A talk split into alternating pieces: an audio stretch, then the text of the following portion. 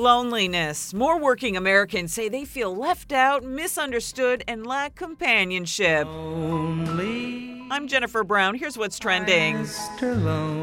A new survey finds feeling lonely is up 7% in the last year, and scrolling through social media doesn't help. Just over 70% of heavy users report loneliness compared to about 50% of light social media users. And better keep an eye on Gen Z, that young bunch feels lonely the most. With all the Boeing plane problems of last year, a whistleblower is now telling on the FAA saying inspectors caved to pressure and rushed approval of Southwest 737 flights from California to Hawaii. The flights are big money makers. A special investigation found the FAA gave Southwest preferential treatment. And New York Giants quarterback Eli Manning is hanging up his helmet. Manning loves it. He won two Super Bowls with the Giants and holds records for most passing yards and touchdown passes. Eli Manning retiring at 39.